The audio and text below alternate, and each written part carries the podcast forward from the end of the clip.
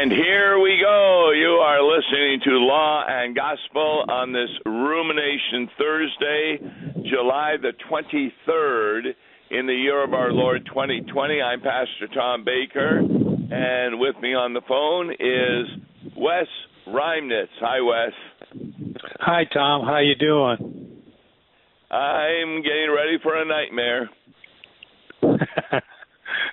One of those worship kind of nightmares, huh? Exactly. We began this kind of series last week, and we intend to follow it for a few weeks. Last week, you showed some hymns that were inappropriate for a Christian mm. worship service. Uh, this week, we're going to take a look at another portion of many worship services, and particularly in the readings where we're dealing with parables. A lot of parables, when they are explained by the pastor, really become part of a worship nightmare because they are misinterpreted uh, by the particular pastor or the Bible class teacher. And so we're going to try and give some insights on that uh, today. Uh, do you ever remember doing a parable that you found later on really had a different interpretation than you had begun with? You want me to make a confession? Well, I'm ready to do that because that's what happened to me. Oh yeah, you, you just grow over the years. The more you you read, and the more you Correct. Uh, get into the scriptures, you go, "Whoops!" I think a bit of backtrack here a little. Yeah, what happened to me was um, Dr. James Voelz, who I consider one of the best theologians in New Testament exegesis in the world, was doing a Bible study at St. Paul de Pere for a number of years. And he was writing a commentary on Mark, and he asked if I would be willing to do his Bible study for about three months. So every now and then he would show up for the Bible study. And the one time he did, I was talking about the Good Samaritan. And I was trying to make the point that that really isn't a parable because it's not talking about the kingdom of God. And I had used that by looking at Mark 4, verse 30. And what does Jesus say in Mark 4, verse 30? Let me quote it. And he said, To what shall we liken the kingdom of God, or with what parable shall we picture it? So I was under the delusion that every parable is a comparison of something on earth to the kingdom of God. And that's why I said the Good Samaritan wasn't a parable. And Jim came up after the class and he disagreed with me. And upon further uh, reflection, he had written a book, What Does This Mean? And then he's also written the commentary on Mark and has a wonderful explanation of parables. And one of the items that he used, he went back to Aristotle, who simply said that a parable is a comparison between something that you might say and something else you might be saying. And he distinguishes between parables dealing with the kingdom and rule of God, and then those that he calls everyman parables that are simply about the activity or piety of a person. And I came to realize that in my understanding of Good Samaritan, that we are to love the neighbor, that that really was a parable for every man. It wasn't about the kingdom of God. Uh, a good example of that is found in Luke 14, verse 7. So he told a parable to those who were invited when he noted how they chose the best places, saying to them, when you are invited to by anyone to a wedding feast, do not sit down in the best place, lest one more honorable than you be invited. And he who invited you and him come and say to you, Give place to this man, and you begin with shame to take the lower place. So that really has nothing to do with the kingdom of God. It just has to kind of do with uh, morals that we have as Christians after we become a Christian.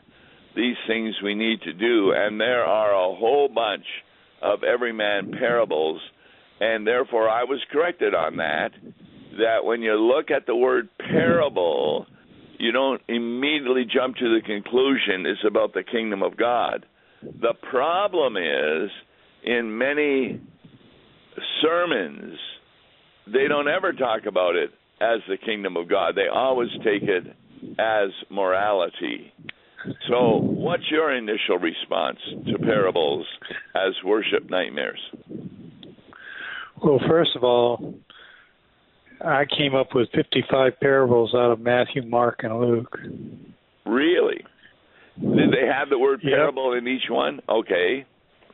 No, it doesn't have the word parable in each one, but uh, there were 32 out of Matthew, 36 out of Luke, and 14 out of Mark. You know, you know where I got it?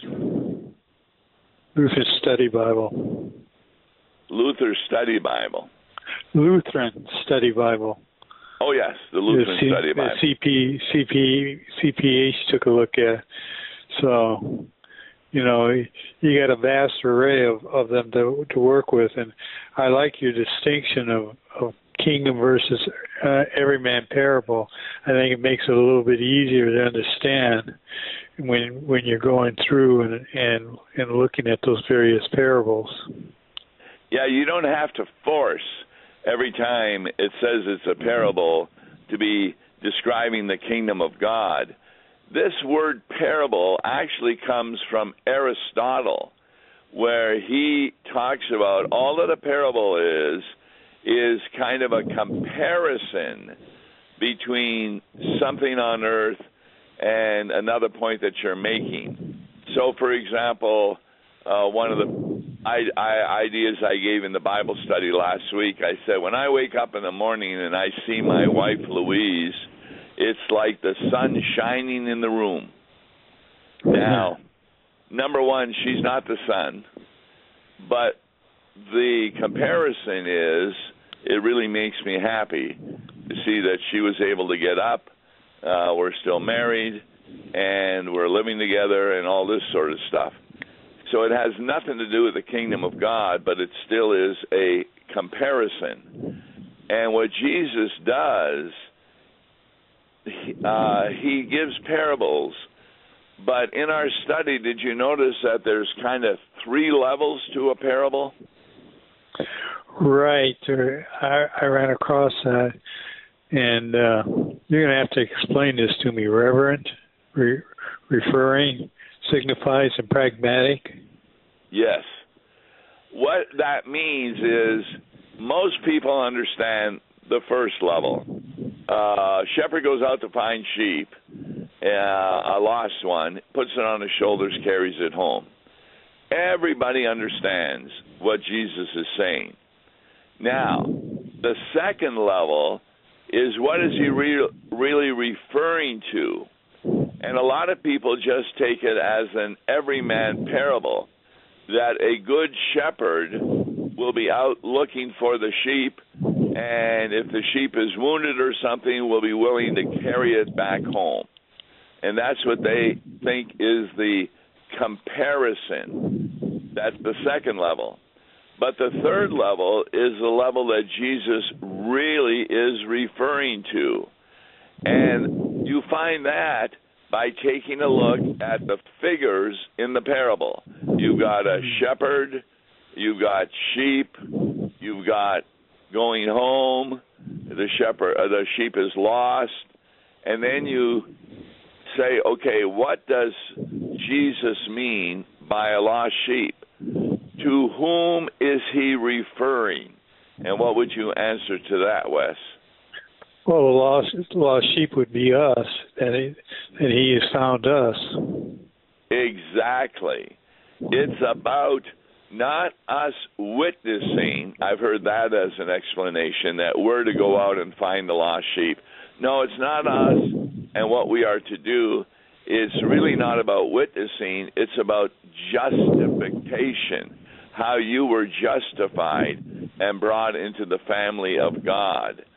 And the problem is, many people don't understand that third level. The world never understands the third level. And that's really important to understand. Like in Mark chapter 12, Jesus does a parable uh, against the Pharisees. And what is interesting is what Mark 12, and I believe it's verse 12.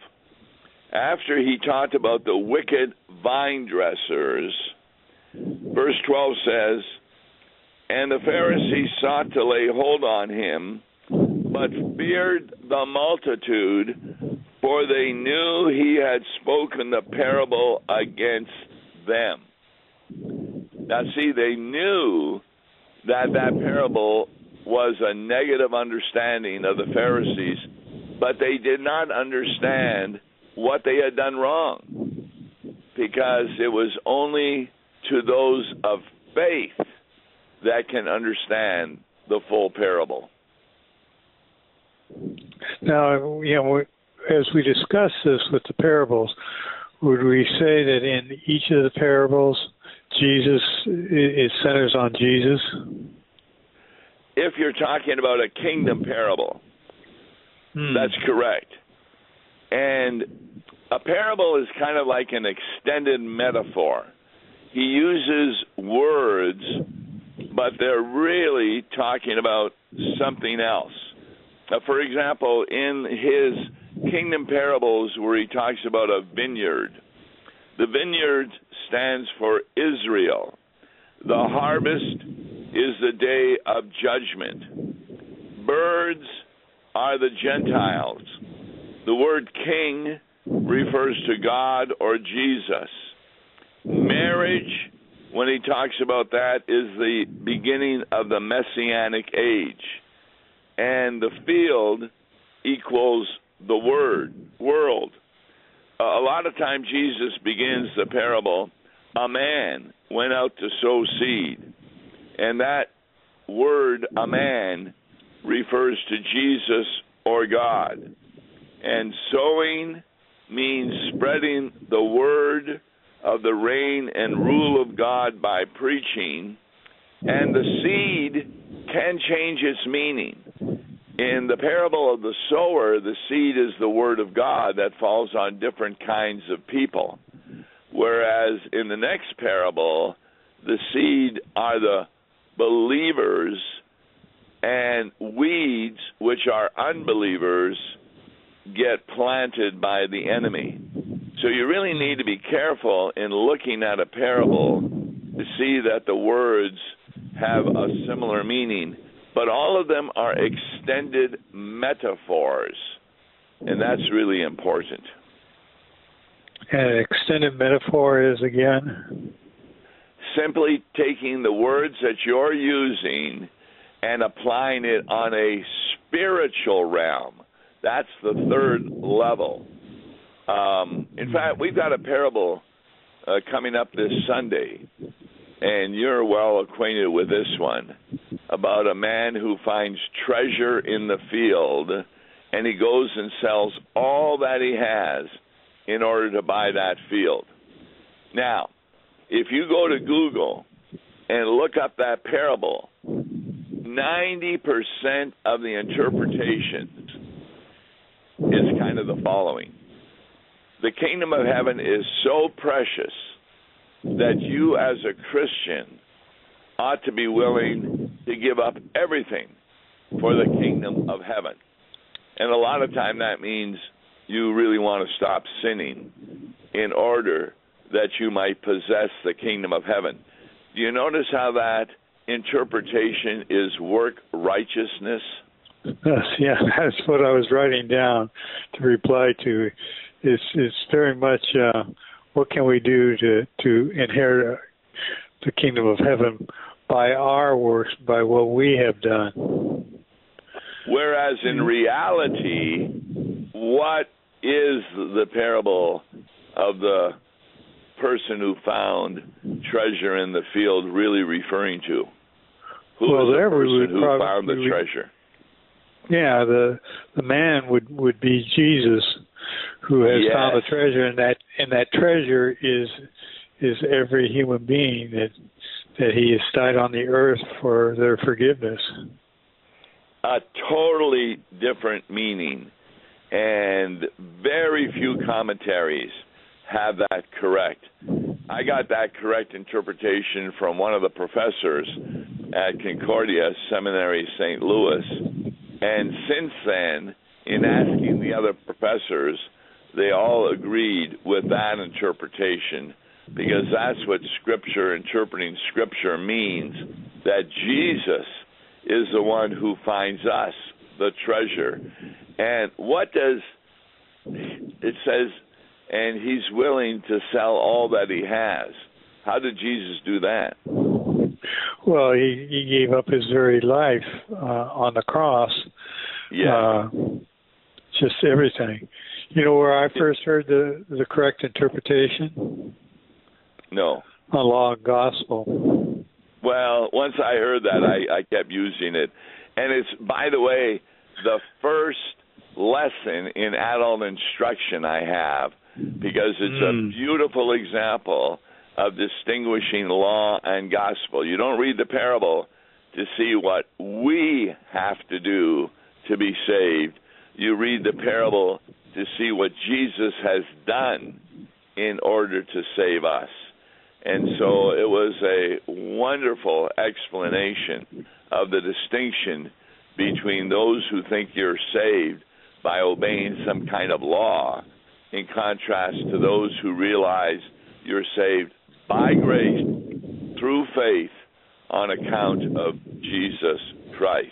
And isn't that wonderful, comforting, good news that that the that the pastor brings in the sermon when he's able to to, to discern that, like like with this treasure in the field, to bring to them that there wasn't anything we could do. We can quit this uh, work righteousness craze that's out there that I got to find Jesus or I accepted Jesus in my life that God's already out there doing it and he's one that found us. With your ministry over the years, I'm sure you met with the elderly and shut ins as I did. They're near death and they're a little worried because they know that they're sinners. And that kind of a parable is what really brings them comfort to know that the death of Christ forgave their sins, which means they're no longer held accountable for paying for their sins.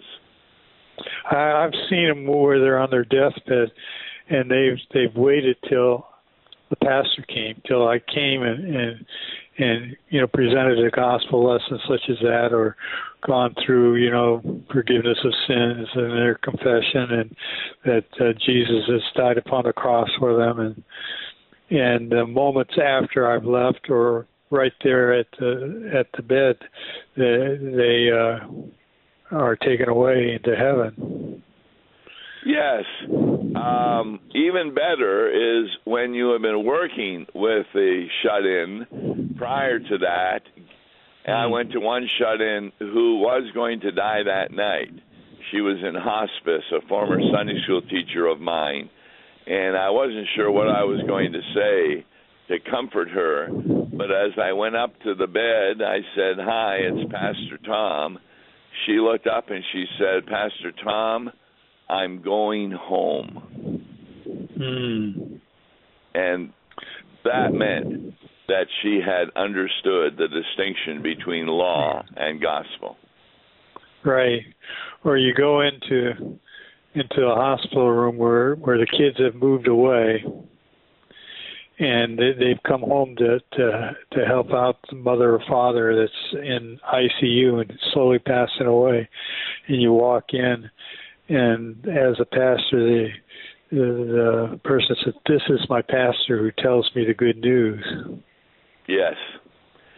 So, what we're warning our listeners about is when they hear a sermon about a parable or a Bible study, first of all, figure out whether the preacher understands the parable as about the kingdom of God or if he understands it as an everyman parable, just giving us insight. Like, for example, when you go to a wedding, don't take the best seats and this sort of thing. And there's a lot of parables uh, like that. In, in Luke 6, verse 39, uh, Jesus, it even says this is a parable, what he's about to do. Uh, Luke 6:39. Uh, let me read that to you. And he spoke a parable to them. And the blind lead the blind. Will they not both fall into the ditch? So there's an example of an everyman parable. It doesn't really have anything to do with the God. Except could say, well, there are some pastors out there who are really blind to the Word of God. Wouldn't that be appropriate? Right. You're a little distant uh, in in the Hello? reception there. Did I lose you?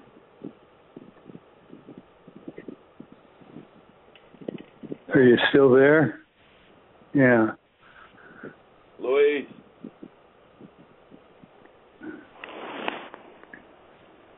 You, you with me?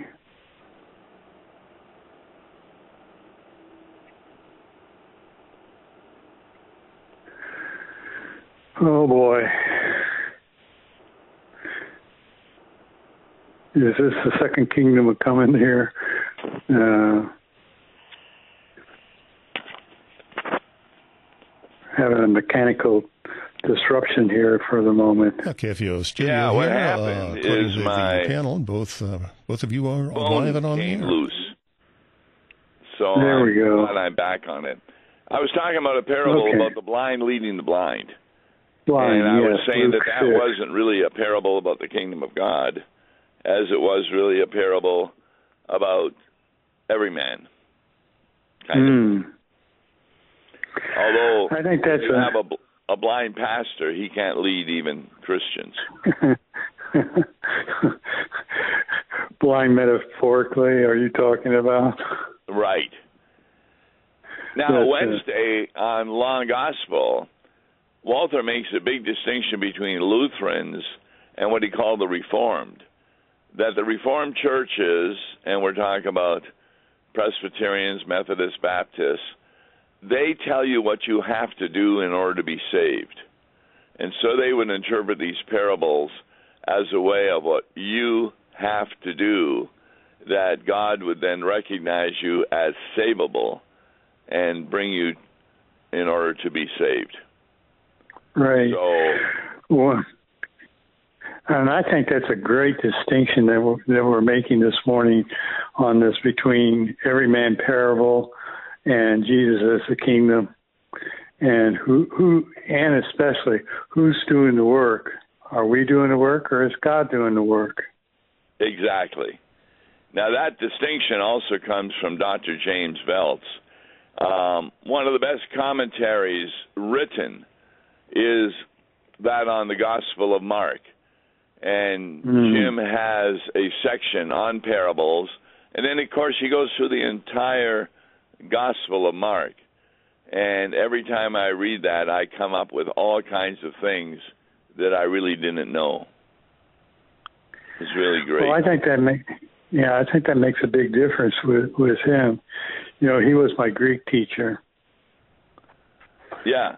He taught me. Well, he was my best Greek friend. We would go out and play bridge together, and uh, my wife would work at St. Mary's Hospital, and then we'd go over there, and she'd make us cheeseburgers and stuff. It was really great, and so I really miss those days. It was um, James Voelz and Jim Bollhagen and Dean Wenthe. We were all That's together uh, at the SEM. I'm sure you have some good remembrances of that also. Right. They were all teachers of mine at the seminary. Well, on tomorrow's Law and Gospel, I may continue with some of this, giving some examples of everyman parables as well as parables of the kingdom of God with a proper interpretation. God bless. Gift to Law and Gospel. Please make your check payable to Concordia Mission Society and mail it to Tom Baker, P.O. Box 28910, St. Louis, Missouri 63132. To give online, visit lawandgospel101.com or call toll free 1 877 267 1962.